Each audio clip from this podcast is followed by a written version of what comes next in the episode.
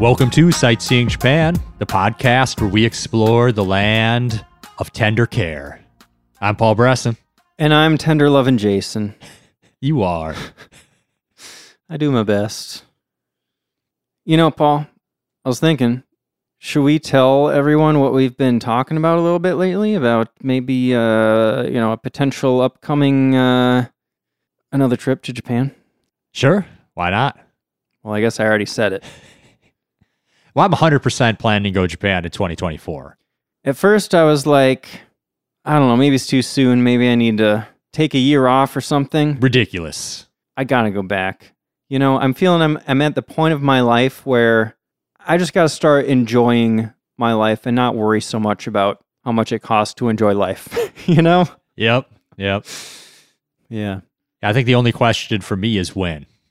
Especially because we went in the spring this year. Mm-hmm. So if we go summer or fall next year, we're talking about over a year.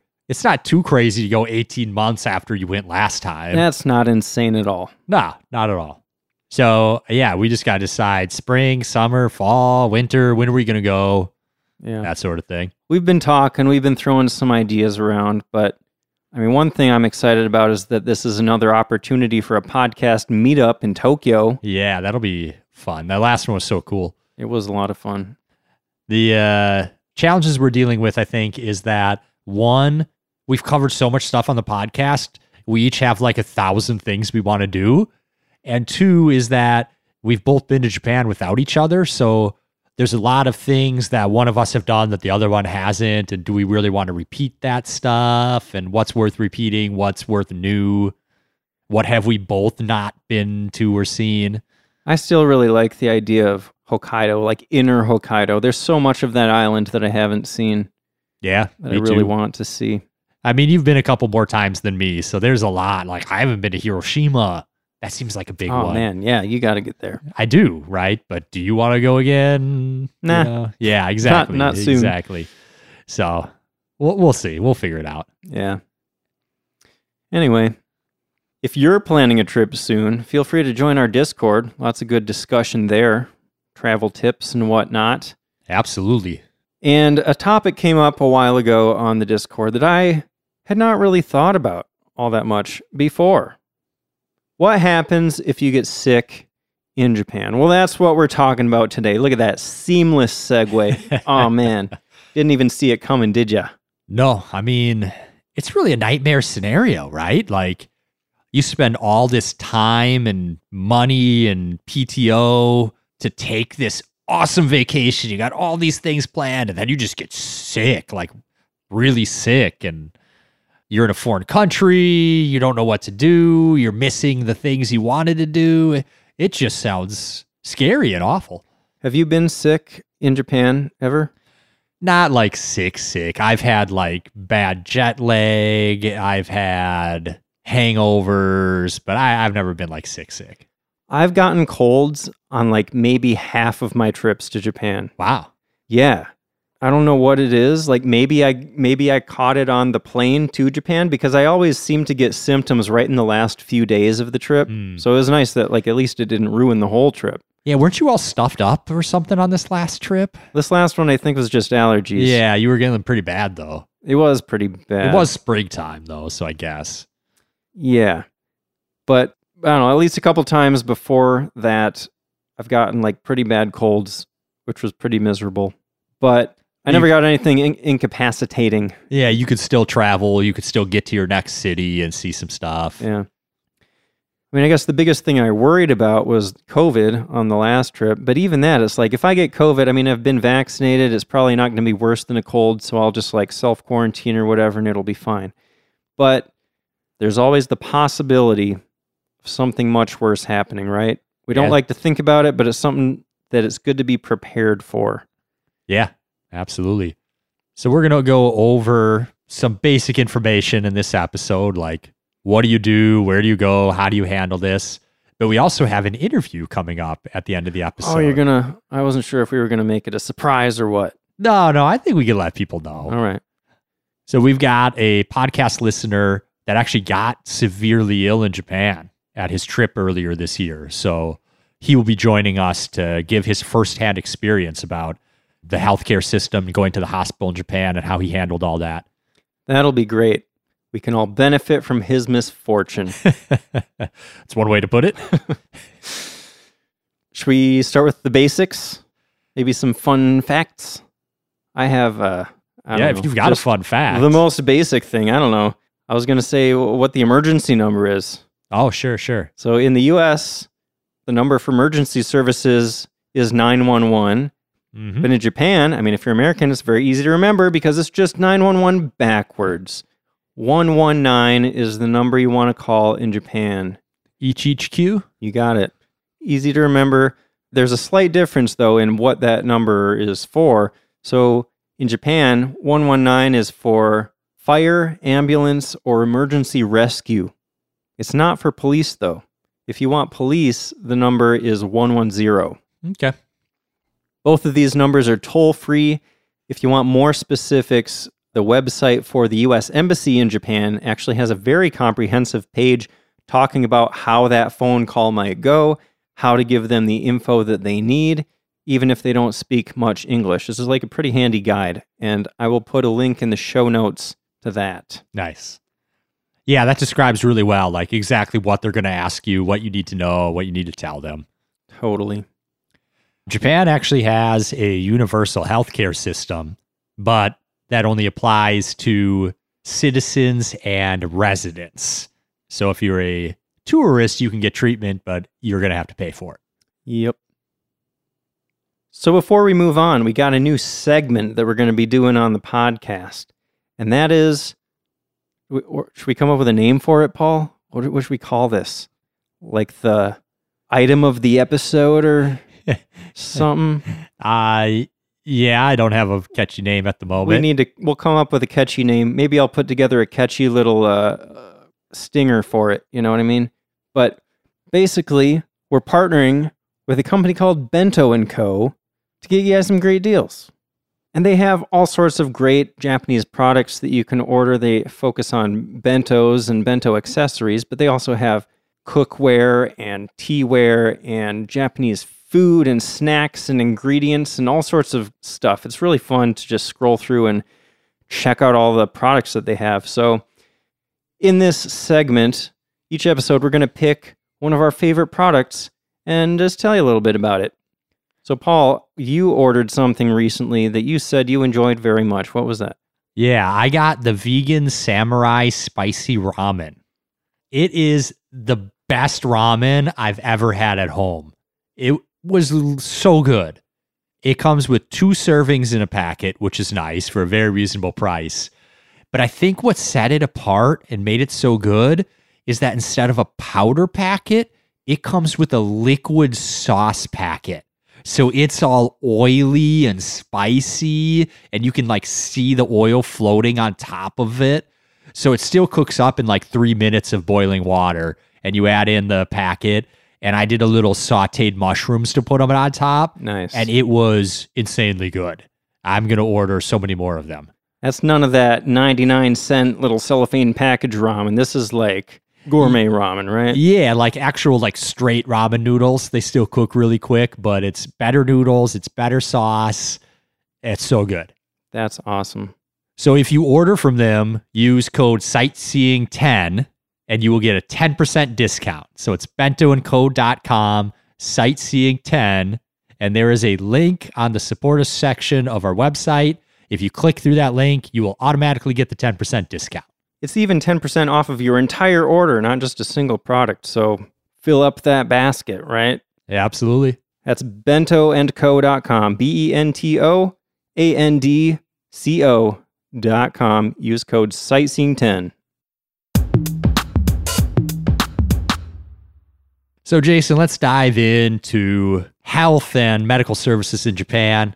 I think it makes sense to start with, even before you get to Japan, what vaccinations are either required or recommended? That's a good question. So Japan doesn't require any specific vaccines for you to enter the country. I've never been asked about my vaccinations or anything, right? Correct. And to make it especially clear, you don't even need a COVID vaccine right now to get in Japan. Right. No vaccinations at all. Oh, yeah, that's a good point. That's the one vaccination I've been asked about is the COVID vaccination. You did for a while need that. You do not anymore. Exactly. But there are some vaccines that you might want to make sure that you have. In the show notes, there are going to be a bunch of links in the show notes. I'm going to put all sorts of useful stuff there for you. So check that out. One of them is a link to the CDC recommendations for vaccines if you're visiting Japan. Most of them are pretty standard. You probably already have them.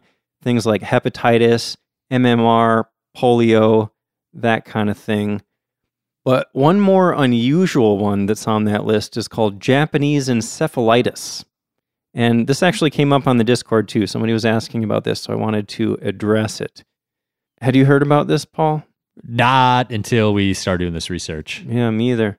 Until it came up on Discord anyway. But so for most people, the risk of getting this is extremely low. It's not common in urban areas, but the CDC does recommend the vaccine if you're planning to, quote, spend long periods of time, such as a month or more, in areas with Japanese encephalitis, end quote, which is not very specific. Yeah. Or if you, quote, frequently travel to areas with Japanese encephalitis, end quote, which is also very non-specific, but basically what they're talking about is rural areas. Yeah.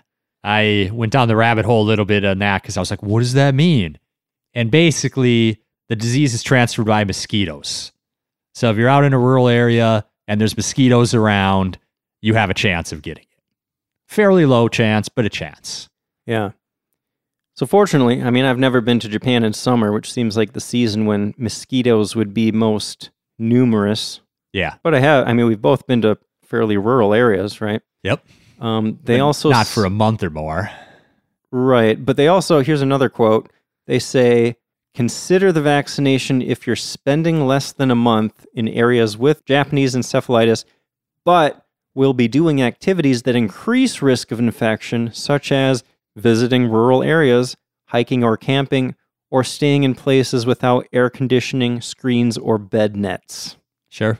So I think it basically boils down to is the more likely you are to get bit by mosquitoes, the more you should get this vaccine.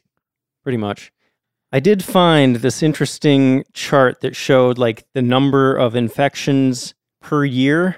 Okay.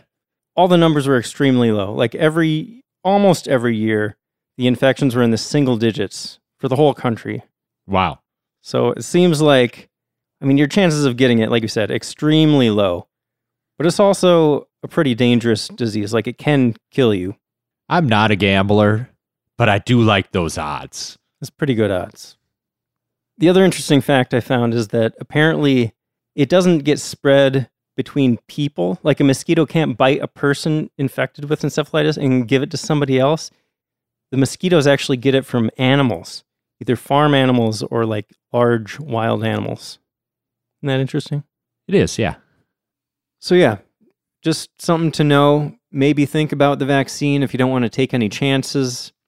And again, for all of that vaccine stuff, don't just take our word for it. Go check that CDC website or the WHO, World Health Organization. Yeah, or if you're outside of the U.S., your country might have a website with guidance. Yep. Another thing that you might want to think about before you go to Japan is travel insurance, because healthcare providers in Japan probably won't take your foreign insurance. And your insurance at home probably won't cover international health care. But they could. It's worth checking. I was talking to my parents. They went to Europe recently, and apparently their American health insurance did actually cover emergencies in Europe. Mm. No other type of care, but like if something real bad happened, they would cover it. So I did see that with Medicare, you can sign up for a special plan that helps you get international coverage. Okay. But it's probably a little bit extra premium. Sure. Traveler's insurance can be used for more than just health. It can cover any sort of financial loss that could come about from traveling. Yeah, well, there's so many different kinds out there. And if you just see the words travel insurance, a lot of times that doesn't cover medical stuff at all. A lot of the travel insurance out there just covers like it's basically trip cancellation insurance. Like if your flight is canceled for whatever reason, they'll get your money back, that kind of stuff. And there's other ways where you might already have insurance. If you have homeowners or renters insurance, that might include insurance on your personal belongings, even when you're traveling. You would have to check your policy. Or with a travel rewards credit card, there's often some sort of built-in travel insurance for canceled flights or overbooked hotels and things like that. Even other types of credit cards. You know, I'm pretty sure, like on my very first trip to Japan, I looked into this travel insurance thing, and I think I found that my just normal credit card covered the flight. Like if the flight was canceled, it covered it if I bought the ticket with that credit card. Yeah. So I think what I did was like, I saw that and I was like, okay, I'm all covered. I'm not even going to worry about it. But I didn't really think about all of the other types of insurance that I might want to consider. Sure. So I don't know. I've kind of been maybe a little bit risky on all of my trips because I never really looked into the medical side of it all that much. Same. But for probably my first two trips to Japan, I maybe didn't even have medical insurance here. So it wasn't something I was thinking about overseas. So should we talk about some of the different types of traveler's insurance you can get briefly here? Yeah. So if you're looking for insurance that covers the medical stuff specifically, you're going to want to look for something that's called travel medical insurance. It's often separate from all the other types of travel insurance. And, I mean, you really got to read the fine print because, you know, there are comprehensive policies that kind of cover anything that could go wrong, but a lot of them only cover specific situations too. Yeah, so you really got to think, what do I want covered? What do I not want covered? I saw that even if you do get specifically travel medical insurance, sometimes they might not cover certain things like drug or alcohol related incidents. Sure. That's your fault. They don't want to pay for that. Yep. Non-emergency procedures. I mean, if it's not an emergency, why are you even doing that in Japan, right? Yeah, if you could have waited until you got home, they don't want to cover it. Psychological disorders or anything caused by your own recklessness. Okay, fair enough. Yeah. You mentioned cancellation insurance. Mm-hmm. They don't necessarily cover it for any reason you cancel, but if you get sick or there's a death in your family, maybe even a sudden business conflict or weather-related issues delaying or canceling your flight. Some even cover bankruptcy. If you go bankrupt between buying the ticket and your vacation, wow. Some of them will refund it for you. So there's a whole bunch of different scenarios that they may cover or they may not cover, depending on which one you get. Okay. You can get damaged or lost baggage coverage. Oh, we lost our baggage once when I was a kid. I think we were flying back from Florida or something, and they lost our bags. That ever happened to you? No. Did you ever get it back? I don't remember. I was a little kid. I've heard lots of horror stories. Yeah. I feel like it depends on what you're traveling with. Like, if you're traveling with a lot of expense, you've got like a really expensive camera or whatever in your baggage, maybe you want to get this insurance. Sure. For me, I just have a bunch of cheap t-shirts and some jeans or something. I maybe don't need it. I don't even need to worry about this because I've decided that I will never check bags ever again in my life. I might at some point. Actually, I'm taking a vacation this winter and I splurged the $35 for a checked bag. What are you going to put in there? Towel, swimsuit, some tank tops, maybe an extra pair of shoes. I guess the one exception I would make is if I was going on a snowboarding trip. Sure. Yeah. You got to check. Yeah. I'd go to Puerto Rico, by the way. When is that? It's going to be nice. February. Perfect time. Nice. Perfect time to get some sunshine. I'm considering a trip to Arizona in the winter months here. Nice. Yeah. Never been there, but I've heard it's a very nice place. I don't think I've ever... Well, I've driven through. I think if you like drive through Colorado and Vegas to get between here and LA, you like drive through a corner of Arizona for like 10 minutes or something. Yeah. I have a friend that lives there, so I was going to visit and get away from the Minnesota cold a little bit. Nice. So Paul, do you think on the next trip, what are you going to do about medical insurance? You think it's worth getting? You're going to get it? No, I'm not. I am mostly a non-insurance person. Like I only try to get insurance if there's a chance that it absolutely destroys me financially. Yeah. And I think that's very unlikely in a short trip to Japan when I'm healthy going into it. Yeah. I have a lot to say about that. But first, I just wanted to mention what the costs might be for sure. Travel medical insurance. That would be an important thing to know. So, of course, it's going to depend on your insurance company, what specific coverages you get, the length of your visit, all those factors. But what I saw for a general range was between $35 to $200 per trip. Okay. Not unreasonable. No. I saw another source say an average of $5 a day. So, okay. Not too bad. Nope. Okay, so let's dig into insurance in general, because I have strong feelings about this. I do too. So here's my philosophy, my personal philosophy. This is not financial advice. This is just my personal take based on what I know about insurance. Okay. So insurance companies are basically betting that nothing bad will happen to you, right? Right. And that's the more likely scenario. Yeah, the odds are stacked in their favor. That's how they make money. They usually win that bet. Yes. And you give them money for literally nothing. Yeah. So by buying insurance, you are betting that something bad will happen to you, which is relatively unlikely. Yes. So for this reason, in my opinion, insurance is only worth it to protect yourself from life-ruining disasters. Yes. In any other case, you're probably better off just saving some money yourself and self-insuring. A lot of people, they call it that, self-insuring, like just save your own money. It's better than giving all that money to an insurance company. Now, maybe there's some factors that change the math there. Like maybe you're really bad at saving money. Maybe you just can't amass some money yourself. Maybe it'll just disappear. Maybe then it's, you know, maybe it's better to put that in the hands of the insurance company. I don't know. Well, in that case, if you have zero assets, maybe there's an argument to not have insurance because what are they going to collect? You got nothing. You file bankruptcy, you move on. Not financial advice. I mean, they can garnish your wages and stuff in certain situations. In certain situations, yes, yes. But yeah, so let me give some examples. So if you buy a new phone and they ask if you want to buy insurance, maybe ask these questions. Will it ruin my life if this phone breaks and I have to buy a new one? I mean, probably not for most people. Like, it wouldn't be fun shelling out another however many dollars for a new phone, but it wouldn't ruin you. Right.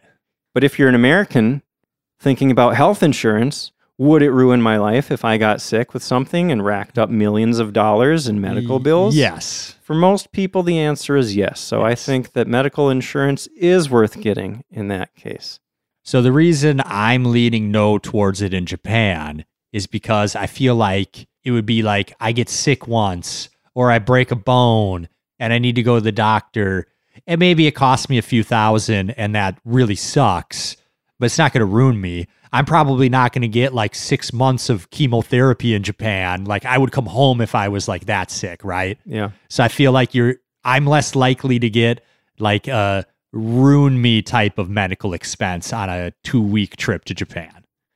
So I feel like all that money I've saved by not insuring my phone, not buying the protection plan on my video games or my TV or my everything throughout my life, I probably could have spent thousands of dollars on that over the last 15 years that I have not. And if I ever do get sick, well, it's like evens out, right? I agree, Paul.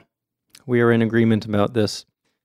But of course, everybody's risk tolerance is different. You know, you got to live your own life, so yeah. Do what makes you feel comfortable. How old are you? How healthy are you? How, you know, there's a lot that goes into these decisions. Yeah.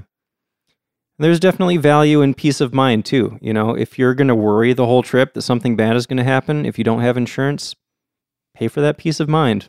Yeah. You know? Yeah, absolutely. $5 a day. It's not going to kill you. Yep. They have traveling life insurance you can get. You can get like accidental death insurance for your travels, which I think is interesting because wouldn't you just get life insurance? Like, I'm pretty sure my life insurance would still kick in if I died in Japan versus if I died in America. Right. I mean, we could have a whole other conversation about life insurance. Like, that's a specific thing that I don't have any life insurance, except for, I think maybe my company gives me some. Yeah, I get a free one for a modest amount through my company. Yeah. But, you know, I don't have kids, so yeah, nobody's depending on my income to survive, so yeah, I don't feel the need for that. But there's a huge list of insurances you can get that I didn't even know. I'm sure crazy. You can pay people to insure you for anything. Yeah. Because none of that stuff will probably happen to you. If you're traveling overseas for a wedding, there's like special destination wedding insurance. Man. Like imagine if you're like the best man and then they break up a week before the wedding. Oh, good thing I knew they weren't a good couple and I bought the destination wedding coverage. Wow. You could get insurance for your pet, health insurance for your pet if you're traveling with them. I thought that was fun. And you could get insurance for a missed flight connection. Huh. So if you've got a really tight turnaround that you're worried about, you can get insurance on that. What are they going to do, though? Because if you miss your connection, doesn't the airline normally give you another flight for free anyway? I'm not sure. It depends. You might be flying two different carriers, and then they probably wouldn't. Sure. Yeah. Those are the most interesting ones I found. All right.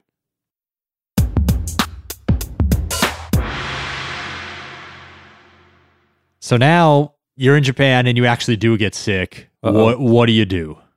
Well, first, let's say it's something minor.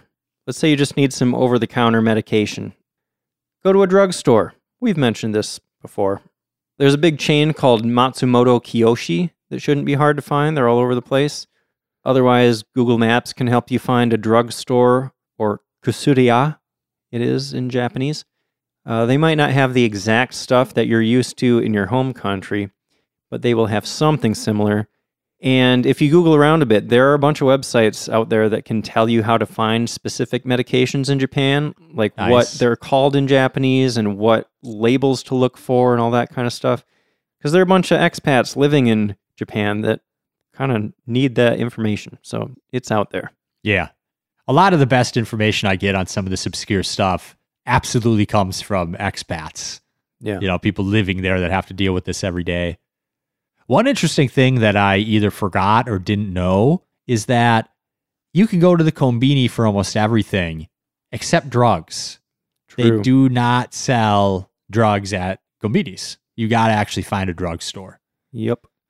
I remember my first time in Japan, my brother got a really sore knee from all the walking around, and we were trying to find some Advil, and it was a little bit difficult to find like something like that. But we eventually did find a drugstore. We saw the little cross light in the window, and we went in there and were able to find like an anti-inflammatory little painkiller for him. Nice. Now I just like bring a bottle with me just in case. I've also heard that a lot of the Japanese versions of medicine are not quite as powerful as some of the over-the-counter ones. Mm. You know, like if you get like a nighttime cold or flu thing here, it'll kind of like knock you out or whatever. It might not be quite the same with the Japanese version. I wonder if that's because Americans are cavalier about putting foreign substances into their body, or if it's just that Japanese people are generally smaller. Why not both? Yeah, it could be. So next, let's say it's a life-threatening emergency, or you can't get to a doctor yourself. In that case, you probably want to call an ambulance. Yep. You already talked about in the intro, 119 is the number for if you need an ambulance. That's right. And good news, ambulances are free in Japan. That's awesome. Because they don't have a completely fucked up medical system that prioritizes corporate profits over human life. Can you believe it? Whoa. Hey, that sounds nice. Can't even imagine. It's been a long time since I've even heard a number, but I feel like my brother had to take an ambulance once in college, and this was like 15 plus years ago. It was like $3,000. It's probably like even more now. It's probably like twice that now. But we need to talk about Japan and not America. What is the percentage of bankruptcies in the U.S. that are because of medical debt? I think it's over half. Yeah, something ridiculous. Yeah. Anyway. Okay, so another situation. Let's say something bad happened, but you're not in immediate danger of dying. Maybe you have time to Google around to find healthcare, right? Yeah. So I have a bunch of options here. There are a bunch of different ways that you can find healthcare. If you don't speak Japanese, maybe Google English-speaking doctor and then the city that you're in. Probably find some good results. You could also ask at your hotel. Yes, that's a great option. Yeah. There are also tourism information centers around that would be able to help you with that. Yeah. The Japan Tourism Agency has an English website that has a search medical institutions place on it. You're talking about the JNTO website, right? Yeah, they'll help you find ones that are maybe more English friendly.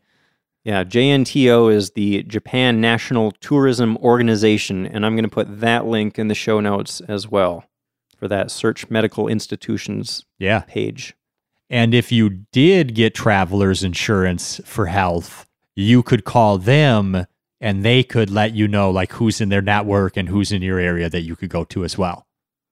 So one important thing to know is that in Japan, there are a bunch of different types of healthcare providers, right? They got university-affiliated hospitals, they got public hospitals that are run by the government, they got private hospitals, and they got small clinics, and not all of those necessarily have an emergency room type thing. Yeah. So if you're having an emergency, make sure you're going to a place that has an emergency center. Man, I'm so dumb. I learned that the hard way here a couple of years ago. Yeah. My roommate sliced in between his fingers really bad washing dishes. I remember that. Yeah. And my dummy head brought him to an urgency room because I was like, this is urgent. And then they like looked at him for like 1 second and were like, oh no, you need to go to emergency room. Oh man. And I was like, well, what the heck is an urgency room then? It's just like a normal doctor's visit. No, that's more urgent than urgent. Yeah, so then I had to drive across town to like find an in-network emergency room, and he was there for like 5 hours and finally got some stitches. It all worked out in the end, but... I'm trying really hard to resist going into just how messed up America's medical system is. Like, if you can't just drive to the nearest hospital and get help. You got to Google and figure out, is this going to cost me thousands and thousands of dollars out of pocket? Yeah. Or is the insurance company going to throw $10 my way for being in network? Yeah. Oh, man. I just went to the doctor for the first time in a long time for like a pretty routine thing. And I just got my bill the other day and the insurance covered 14 cents. I'm like, why even cover anything? Like, would they cover one cotton swab? Like, where do they get that number from? It's obscene, man. It makes, okay. I need to take a breath. Didn't even take a full dollar off my total. 14 cents, dude. Yeah. I mean, you can ruin your life by just going to the wrong hospital. Yeah. It's insane. You can ruin your life just by getting sick. You could have insurance, go to the right hospital, and still like end up costing too much. And at some point they stop paying and you go bankrupt. Yeah. Yeah, we need to move on. Sorry. Anyway, so once you find a doctor, you can call them to make an appointment, or you might be able to make an appointment online, or you could just go there without an appointment. But in that case, you'll probably have to wait a little bit. My uncle told me a good story. He went to the emergency room like a year ago or something, and he was just like sitting there for like a long time and like didn't seem to be moving. Like nobody was getting called, and he just started feeling worse and worse. So he just lay down on the floor, and then immediately they were like on him. They were bringing him back. They were giving him care. It was like, okay, that's what it took. That's a useful trick. You just got to like not actually be able to like even stand anymore. And then they will treat you. Americans, take note. Okay. So once you have made an appointment or just walked in, you got to the doctor's place. When you get there, they're going to give you some forms to fill out, and they'll ask for an insurance card if you have it. Info that they'll ask for includes name, blood type, any illnesses currently being treated, any medicines you take, allergies, medical history, religion, which is kind of interesting. Do they do that in the U.S.? Maybe. It might have something to do with like certain religions have different ideas about what's acceptable. Right. You know, a vaccine might have cow byproduct in it, and for some people then that's not okay. Sure. And then emergency contact info. Of course, that's good to have. Once you're called in to see the doctor, they'll ask you about what brought you in. Hopefully you found a doctor that speaks English, but if not, don't worry. There are guides online that can help you explain in Japanese what's wrong. I saw a ton of resources out there where it just like tells you in English, like, oh, you have this, here's how to say it in Japanese. Or you could even just like pull that up and then point at it and show the doctor, you know? My tummy hurts. But they might also have some sort of translation technology or a translator person around. Or you could try using your phone. Yep, yep. Google Translate is, I mean, you should have that on your phone anyway, if you're in Japan. Yeah. Again, in the show notes, I'm going to put a link to the JNTO guidebook. There's a page in there with a list of symptoms where you can point to the ones that apply. And if you have time, if you're not about to die, you might want to put something together on paper in advance to try to explain what's happening in Japanese. You can use Google Translate for that, or you can Google the medical conditions in Japanese, all that kind of stuff. But, you know, the more prep you can do, the better off you are, I'd say. Yeah. After they check you out, they're going to give you a diagnosis, further instructions, and then they'll send you back to the waiting room to get your prescription and or schedule a follow-up appointment. All pretty standard, you know, probably what it's mostly like in your home country. You just got to work with that language barrier a little bit. And then you'll also have to pay at the end here. And I was actually surprised to see that the JNTO, the Japan National Tourist Organization, they said that only major hospitals accept credit cards. Yeah.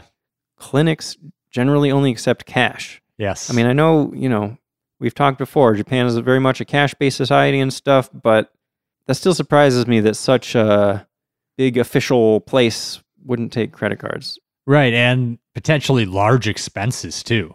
Right. Like, who's just carrying around hundreds and hundreds of dollars of cash on them? Yeah. Well, let's talk about the cost, because... Yeah, it's hard to pin down, because it's what type of place did you go to? Is it public? Is it private? What type of work did you get done? Yeah, but if you're coming from the U.S., it's going to seem extremely inexpensive, because they don't have a completely f***ed up medical system that prioritizes corporate profits over human life. Okay, Jason. Can you believe it? Okay, calm down. I mean, it's still kind of pricey. Like, I heard it could be, you know, maybe a couple hundred to get a consultation, like US dollars. Different procedures might cost you between like $100 and $300, depending on what they're doing. But unless you're doing like a ton of stuff, you're probably getting out of there like well under $1,000. I have a little list of general estimated costs for certain procedures. Okay. And these are all without insurance, by the way. So even without the travel medical insurance, this is what you would expect to pay. Sure. Just a standard medical examination estimated to cost around 3,000 yen.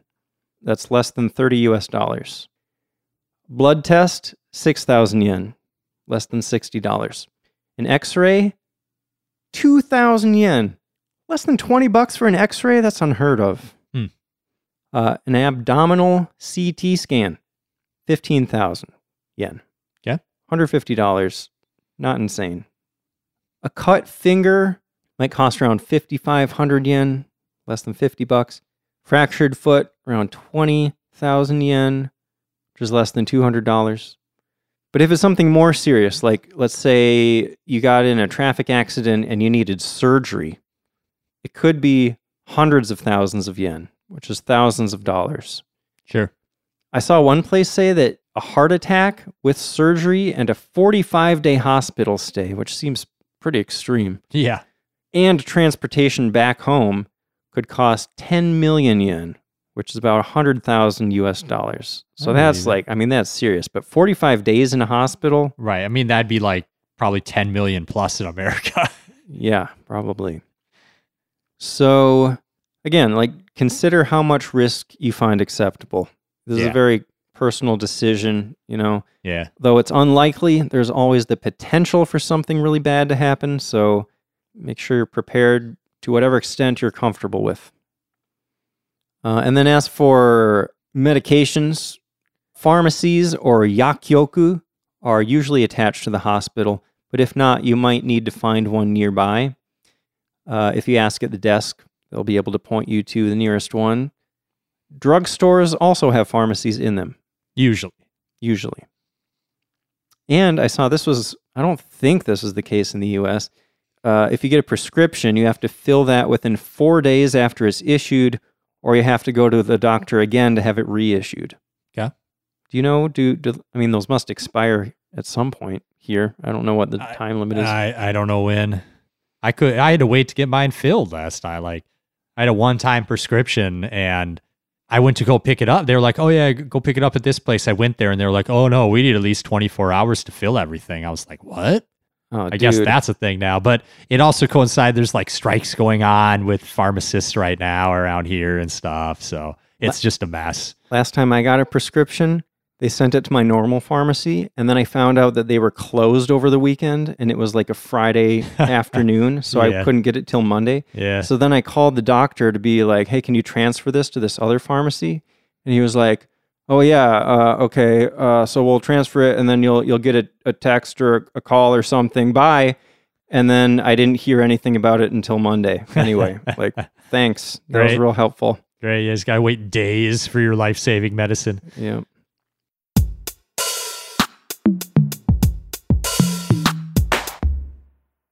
So this is the part of the episode where we welcome a very special guest. He is an accountant in the Houston, Texas area. He recently took his first trip to Japan, and he has quite a story to share with us that is very relevant to the topic of this episode. Ryan Sandlin, welcome to the podcast, and thank you so much for being here. Yeah, happy to be here, guys. Thanks for taking the time to talk to me. Absolutely. So I have so many questions. You told us a little bit about your experience, but I want to dig into all the details. But first of all, so on all of my trips to Japan personally, I never really thought all that much about like the possibility of something like this happening.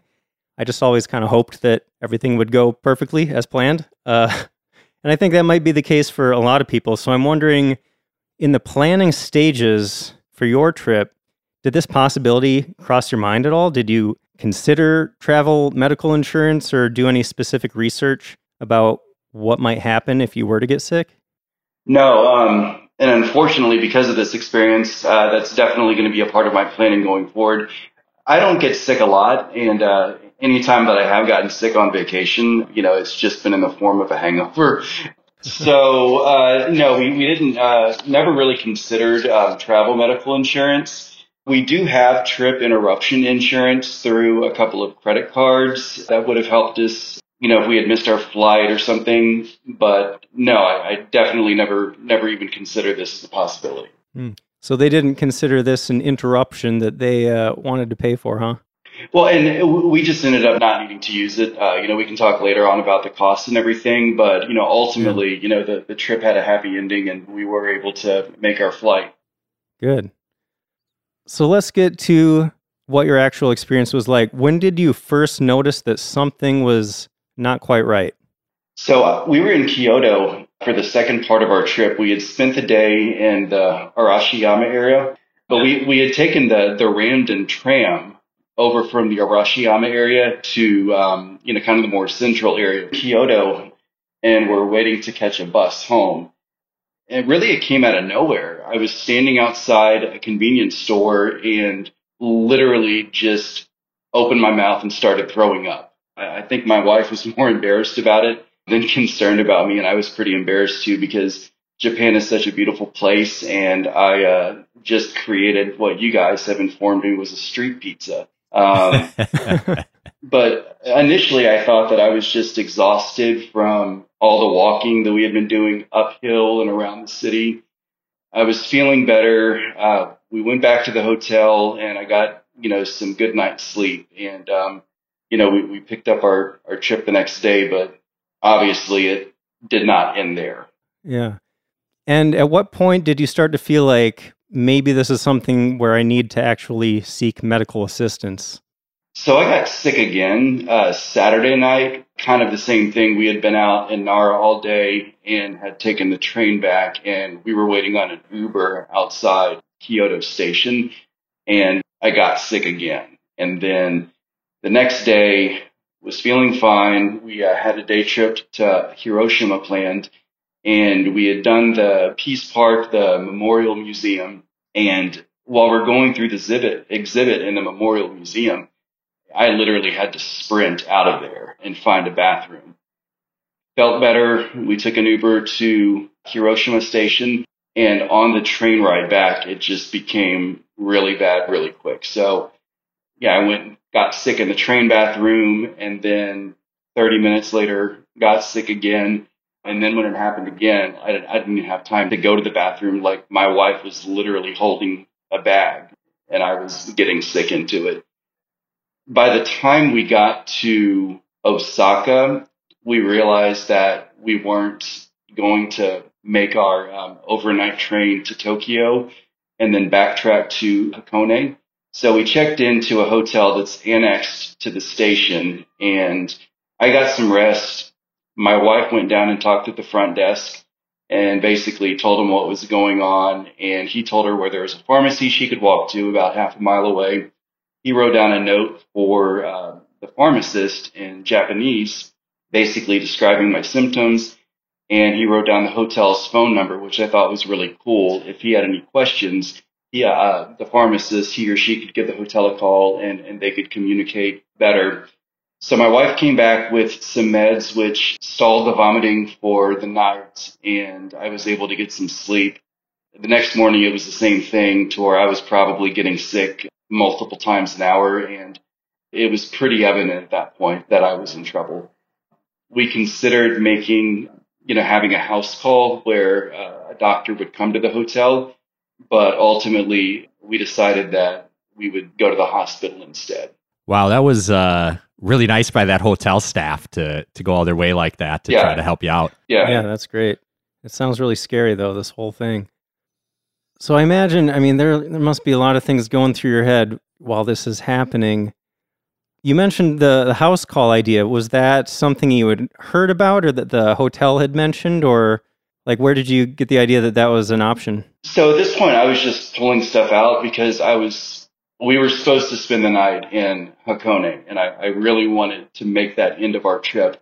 So I was hoping that instead of going to the ER and, waiting all day potentially before seeing someone and missing, our Hakone overnight, that someone might be able to come to the hotel and have a quick fix. Ultimately, we called a couple of places, and they told us that they would be able to get someone out there this afternoon. And so once it became pretty apparent that either way, we weren't going to make Hakone, it became a lot easier to just make the decision to go to the hospital. Yeah, I imagine them coming out to you and being like, yeah, you're sick, you need to go to a hospital. Exactly. So at this point, how do you find a hospital? What was the first step you took in locating a place for healthcare? So at this point, I was still getting sick every 10 minutes. So my wife went down to the front desk and said, hey, remember me from last night? We need to go to a hospital. And they wrote down the name of a hospital. It was Yodagawa Christian Hospital. And I don't know the reasoning for this, but they said, if you want to be seen, you need to be there by 11 a.m. So at this point, it was 10 a.m. So it was kind of a mad dash of packing, throwing up, packing, throwing up, and then going downstairs and catching an Uber to the hospital. Wow. You said packing. Were you checking out then at the same time? Yeah, because we only had the hotel for the one night, because we were planning on making alternate arrangements to get to Hakone. We just didn't know that we would need to leave that soon. Yeah. I'm glad you found a hotel, on such short notice. Sometimes those train station hotels are booked. Yeah, and, it was funny because we didn't look online or anything. I just saw a sign that said there's a hotel, and we just walked over there, took an elevator up to the front desk, and asked if they had a room, and they were able to work it out. But this was an experience because it was probably the tiniest room I've ever been in, where you walk in and you're immediately touching the bed. And there's a little closet that is all glass, and it has a tiny sink, a toilet, and a tiny shower. So your business is just out there for the world to see. Oh, man. That's sounds like the worst night for that to be the case for you, too. Yes, absolutely. So what was it like at the hospital? How did that go?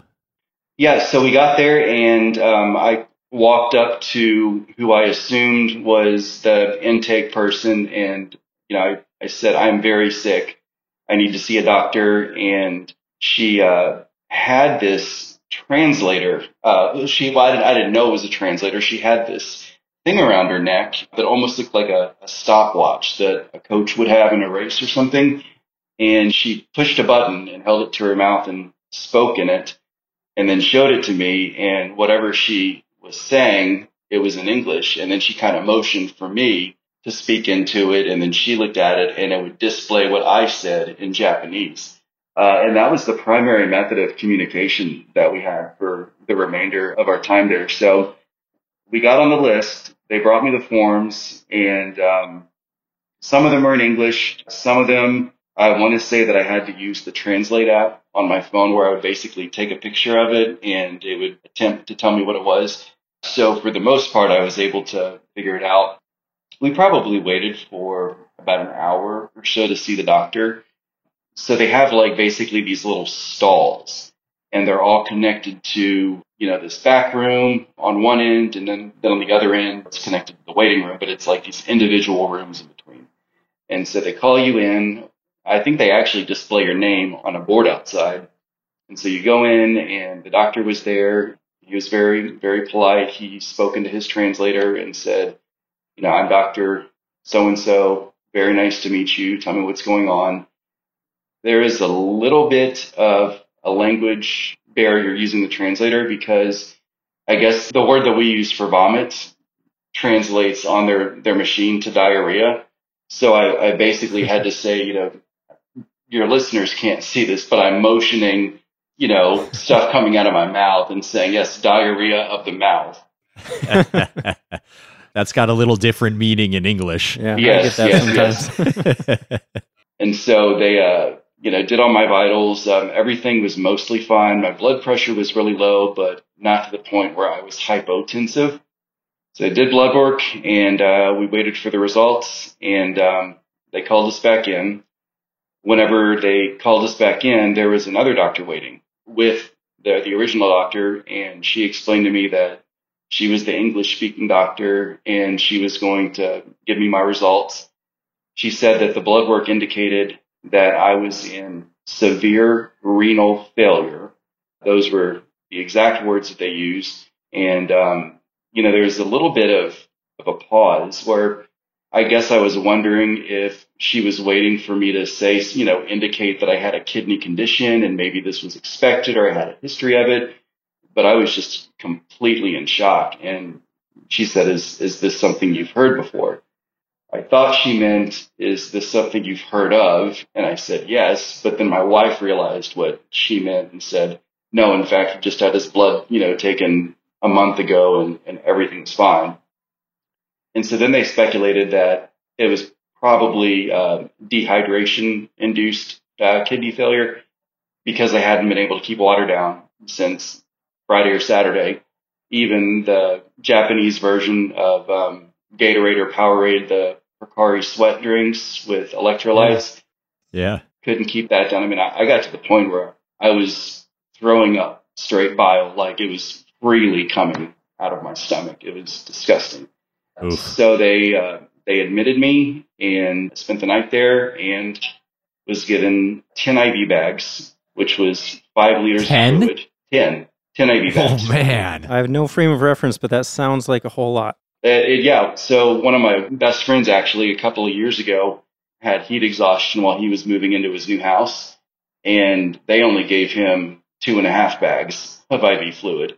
So they were pretty much changing him out pretty close to once an hour. That's crazy. I suppose if you can't drink for a few days, that'll do it. That'll do it real quick. Yeah. Yeah, couldn't drink and, you know, I mean, there was nothing going into my body and only stuff coming out. Yeah. So I wanted to ask a little more about the language barrier stuff. You said you used an app on your phone to translate some of the forms. Was that Google Translate were you using? I believe it was. So I know that there's Google Translate, and I know that there's another Translate app. I'm not sure what, it might just be called Translate, but I had both of them for the trip. But it's one of the ones that you can take a picture or scan something with your camera and it'll show you what the sign or what the paper says. That's cool. Definitely. So besides that, it sounds like until you met that woman, English-speaking doctor, did everybody else have those little translators like already around their necks? Yes. Like, were they just fully prepared for that? Yeah, absolutely. And even whenever I was discharged, the lady who did the final paperwork and basically held up the mobile credit card machine, which that was interesting, by the way. You know, you go to this because the first time I saw the mobile credit card machines was in Europe.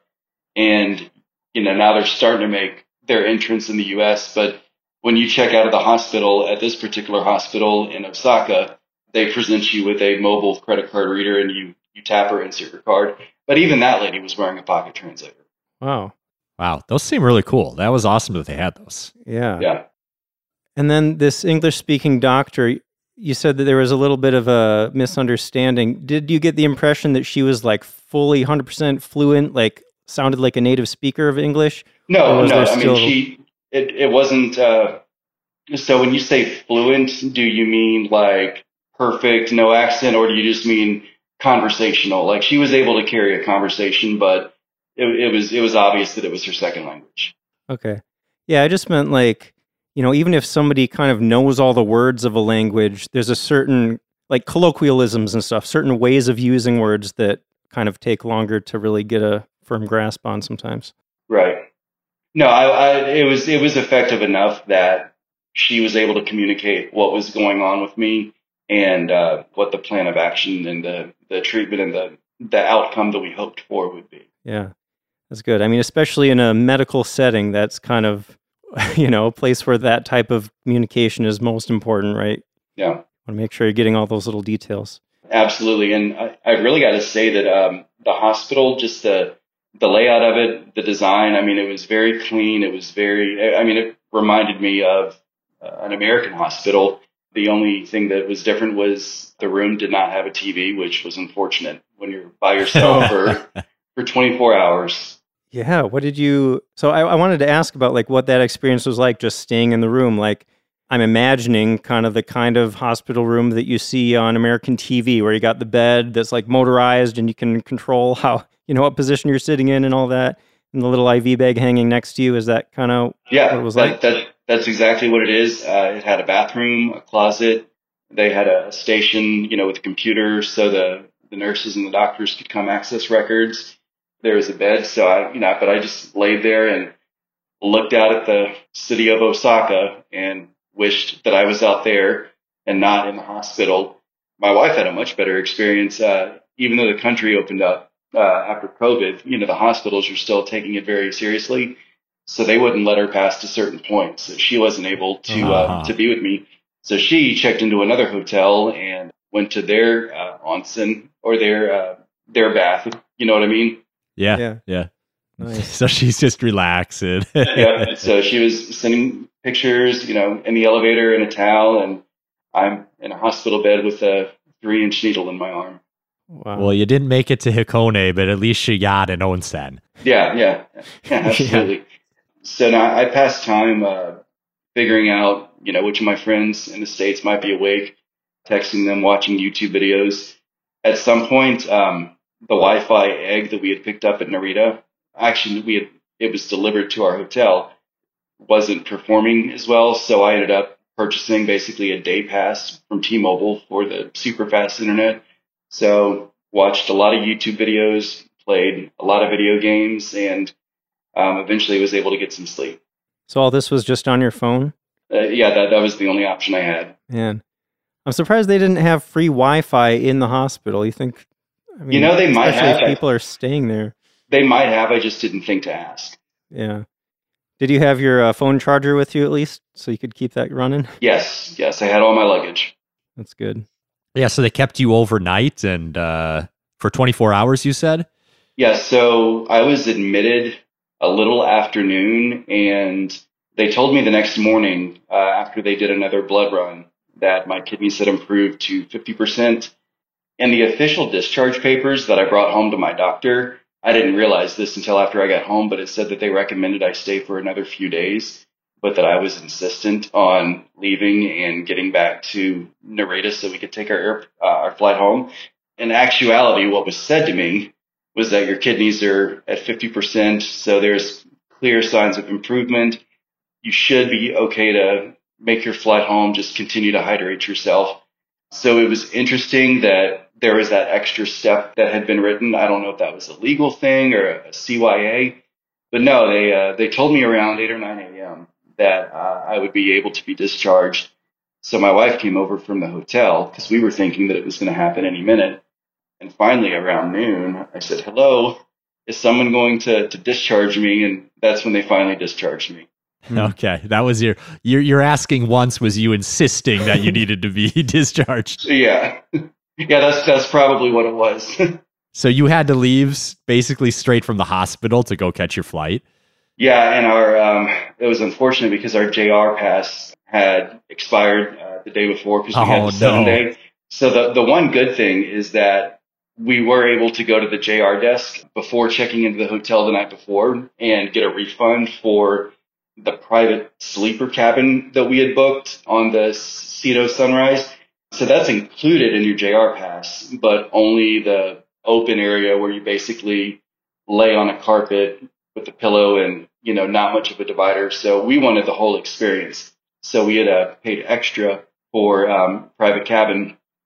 So we were able to get that refunded, which helped offset the unexpected cost of needing to actually pay for the Shinkansen to Tokyo and then the Narita Express on to Narita. But we made it to Narita, and you know, I did something I said I would never do in another country. My cat says hello. The first thing I did whenever we got to the Osaka train station to start our way towards Tokyo was I went to the McDonald's. And I didn't even order anything specific to Japan. It was not the local Japanese Osaka cuisine. It was a double cheeseburger and a large Sprite. Well, I can imagine after that experience, it might be nice to just get a taste of home, right? Yeah. Yeah, when you haven't been able to eat because you were sick for a while, you want something tried and true. Yeah, absolutely. So if I can back you up a little bit, would you mind walking us through the discharge process? Like from the bed to walking out the door, what did you have to go through at that point? Yeah, so it was pretty simple. So once they finally decided to discharge me, or once they decided to actually act on what they said they would do, and again, I'm not complaining about them by any means. Everyone I dealt with was incredibly amazing and polite. And even the nurses, whenever they would come and change my IV bags, they would bow to me as they're leaving the room, which I thought was just really cool.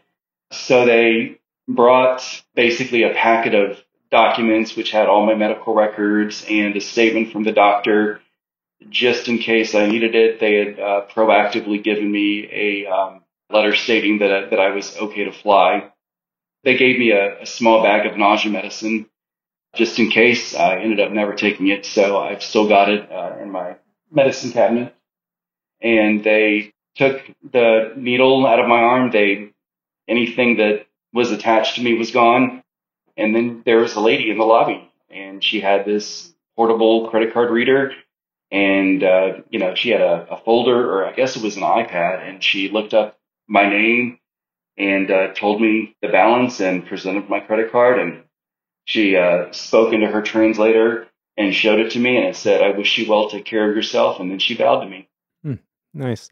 Well, you brought up the credit card machine. Well, wait, sorry, before we get to that, I just wanted to ask, that nausea medication they gave you, was that, like, you didn't have to go to a pharmacy or anything? They just let you take that home? Yep. They, I don't even think it had a label on it. It was, like, basically in a little brown bag with instructions that said, take as needed for nausea every 6-8 hours. I'm not sure what it said. Huh. That's so funny. Like, coming from my perspective as an American, if you've got like some unlabeled pills in a little brown bag, right, it's like really suspicious. Well, and it's really funny too, because they make such a big, you know, everybody, when you're planning your trip to Japan and you have prescription medicine, like there's a whole page on the US Embassy's website stating the issue with bringing certain medications, even OTC, into Japan. And that here at the hospital, they just handed me a little sack of pills. That's hilarious. Yeah, sorry to interrupt you, Paul. Go ahead. Yeah. So you mentioned the lady with the credit card reader. I know at least around here, medical expenses are a hot button issue. So I'm very curious to a night in the hospital, 10 IVs, seeing the doctors. What kind of charges did you see from that? Well, we were pleasantly surprised. It was a little over $2,400, and that was completely out of pocket. That wasn't attempting to use my American insurance. That's just if I was somebody off the street that walked in and was paying no insurance, that's what it cost. It actually would have been cheaper if I had opted to share a room with someone else, but we decided not to. I was able to submit all the documentation to my insurance company once I was back home, and they were able to at least apply the full amount to my deductible. But yeah, it was incredible that I guarantee you in the U.S., it would have been at least twice that, probably more. And despite having medical insurance, I would have had to pay the entire amount up to a fixed amount. And once I had spent that amount, then my insurance would start covering some of the rest. Yeah, I mean, $2,400 is a chunk of change, but for a night in a hospital and the 10 IVs and all the care you got, that actually seems fairly reasonable. Yeah, well, and especially when we're talking about care that I absolutely consider saved my life, it was priceless. It was fine, yeah. So I think you mentioned they gave you some documentation to give to your doctor. Did you go see your American doctor when you got back? I did. So went to the hospital Monday morning. We were discharged Tuesday around noon. And actually, it might have been later than that. Anyway, so we flew out of Tokyo around 8 p.m. Tuesday night. We landed back in the States also Tuesday night. Yeah, you went back in time, right? Yeah, it was insane. And then we're able to stand by on a flight and get home early. So our first day back, our first full day back, which would have been Thursday, I was able to call and make an appointment with my primary, who saw me on Friday. They drew blood, and on that Sunday, he emailed me the results and basically wrote like in all caps and exclamation marks, your kidney function has completely returned to normal. Good news. Yeah, good to hear. So you were sick for 3 or 4 days? Yeah, so it started Friday in the evening. I was fine most of the day Saturday. It came back Saturday evening. I was fine Sunday morning, and Sunday afternoon is when it really hit the fan. So yeah, Friday, Saturday, Sunday, Monday. How long was your entire trip? It was Tuesday to Tuesday. It wasn't near enough. Okay, so you were sick for like half your trip then. Yeah, basically. So having a little time to process everything now, even with the getting sick and everything, was the trip worth it? Oh, absolutely. It took a while. You know, when we first got back to the United States, I was just so thankful to be healthy. And, you know, after spending the last 2 days in Japan the way that I did, it was hard to move past that mentally. But after a few weeks, I was really able to go back and just think about all the amazing things that we saw and the amazing people we met and the amazing food that we tried. And, you know, I'm definitely sad that we lost our time in Osaka, we lost Hakone and Mount Fuji, but absolutely love Japan. I would just prefer to not go back in the summer. Yeah. Yeah. I still haven't been in summer. And Paul and I were talking about maybe doing a summer trip, but we want to end up in Hokkaido, so it's a little cooler at least. Absolutely. Yeah. Absolutely. Do you see yourself going back to Japan sometime in the future? Yeah, definitely. I mean, I get emails almost every day with you know, it seems like there's always flights available now out of Los Angeles for, $500, you know, whether it's on a low-cost carrier or whether it was like when we went and a legacy U.S. carrier was having a sale in honor of the cherry blossoms.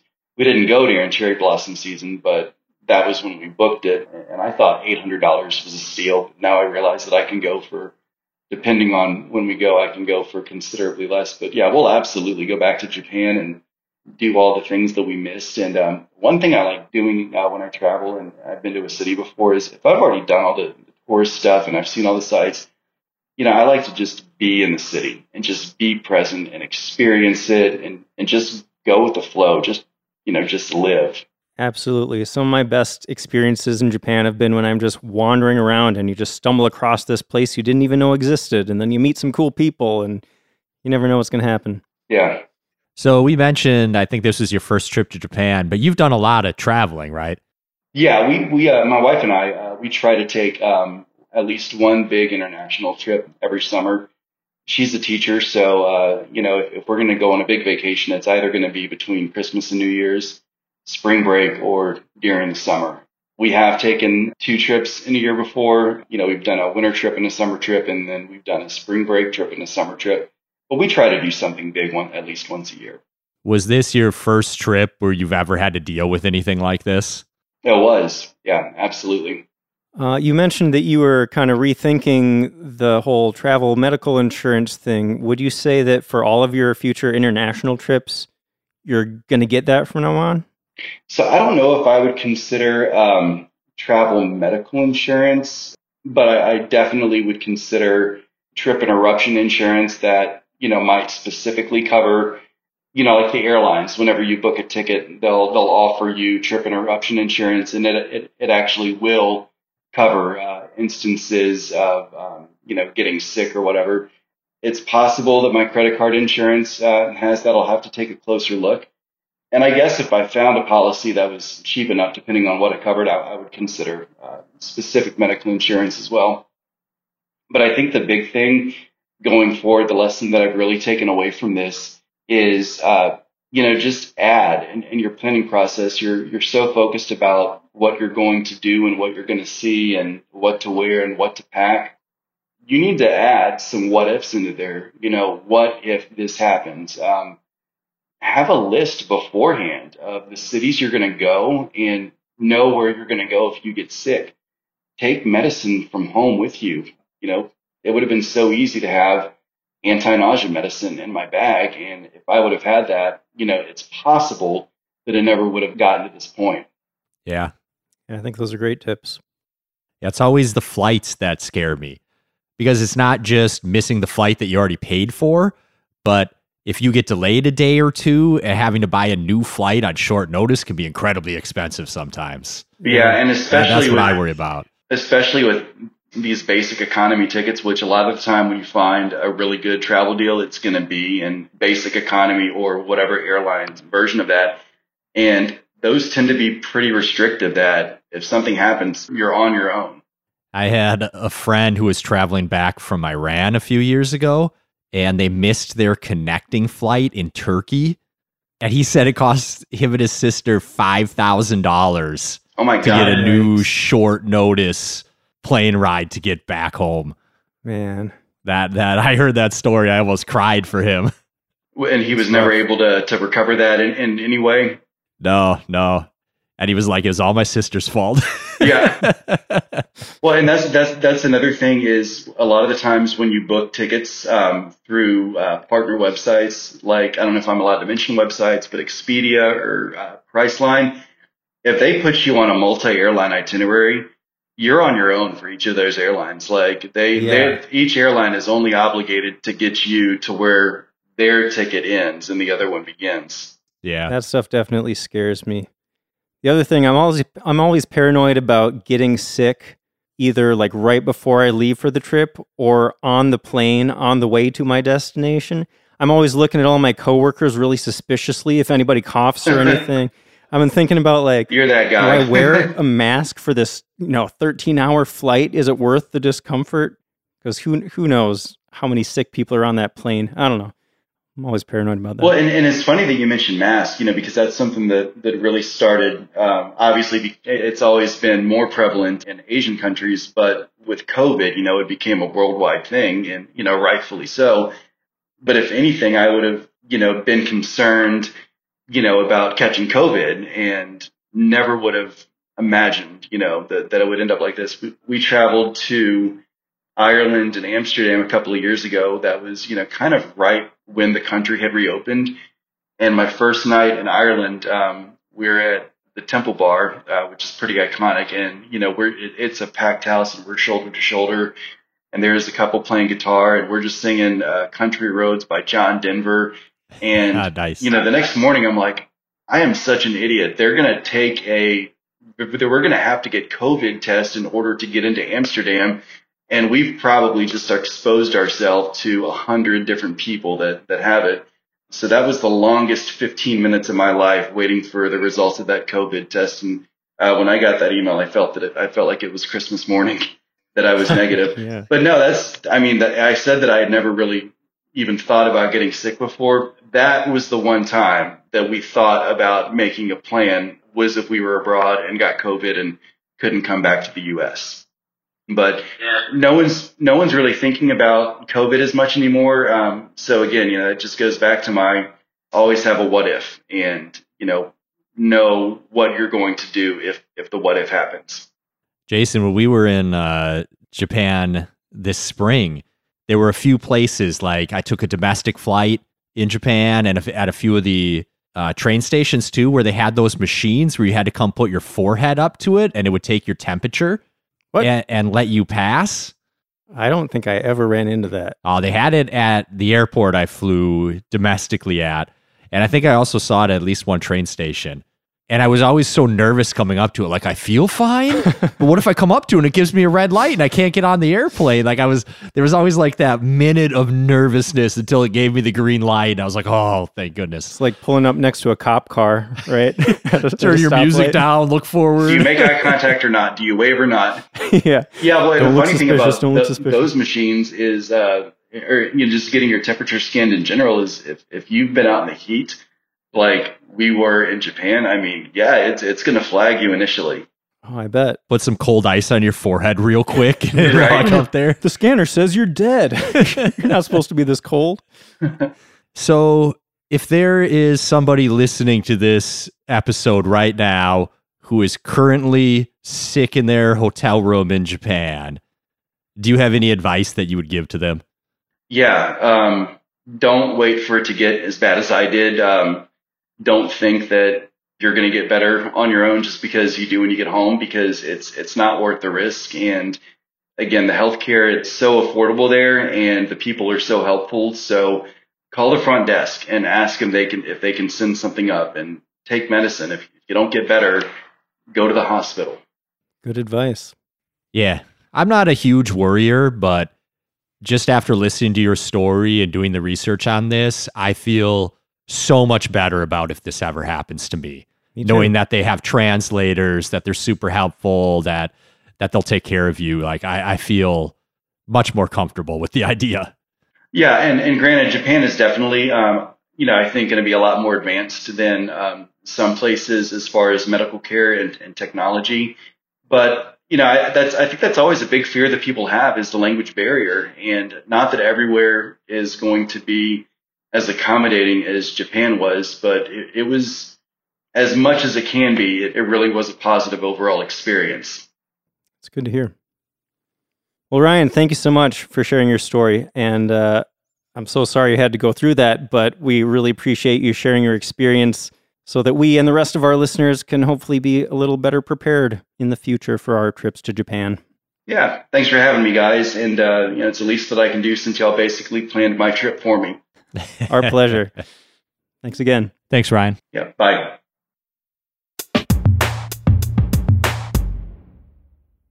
Before we wrap up, gotta mention I made a few small changes to the website recently. For one, I added a link to Visit Japan Web on the travel tools page. I feel kind of bad that I didn't do that before, because that's a super useful website. It's basically where you can do all of your prep stuff for entering Japan before you even get on the plane. So it makes it really easy and quick to get through immigration and customs. You're not too bad, because that started very recently, like this year, I think, or late last year. I don't think that's been around for too long. I think they built it because of COVID, yeah. Like to so everybody could get their passports processed and all that, or their vaccination cards and whatever. Yeah. But yeah, I mean, it's not super old, but it's there now. So go check that out. Also, the donate page has turned into the support us page. And in addition to the Patreon link and the donate link, I also added our affiliate links there. We mentioned earlier in the episode, bentoandco.com. We have the link for that too that automatically applies your 10% off. Otherwise, you can also use that code sightseeing10 to get 10% off your order. We should probably also mention Patreon.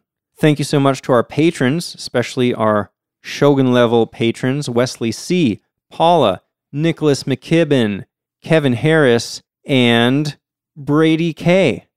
Thank you guys so much. We really appreciate the support. And for those of you out there who are not members on Patreon, now is a great time to join. You get early access to every episode of the podcast.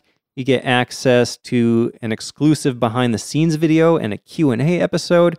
There's even more stuff for the higher tiers, so take a look at that. The lowest tier is only $2 a month. You could even sign up right now on your phone. There's a link down in the episode notes. Just scroll down there, click the link. So easy. Thank you for the support. On our next episode, Jason, we're finally doing it. What is it? We're doing an entire episode about rice. Oh, man. That'll be interesting. It's going to be awesome. There's a lot to know. Like, I feel like, I don't know. I mean, every country has their own rice, pretty much, right? But even within the category of Japanese rice, there's a whole world out there. Yeah. I haven't done research for this one yet, but I do remember learning that samurai used to get paid in rice. Yeah. That just goes to show you what a significant factor rice has been in Japanese life for a long, long time. Yeah, and I can't wait to dig into the process of growing rice, because I've been playing this video game where a lot of the gameplay is just based around growing rice, and it's like really detailed and in-depth, and I think they tried to be as realistic as possible, so yeah, that'll be fun. Awesome. Cool. Well, thanks for listening. We'll see you next time.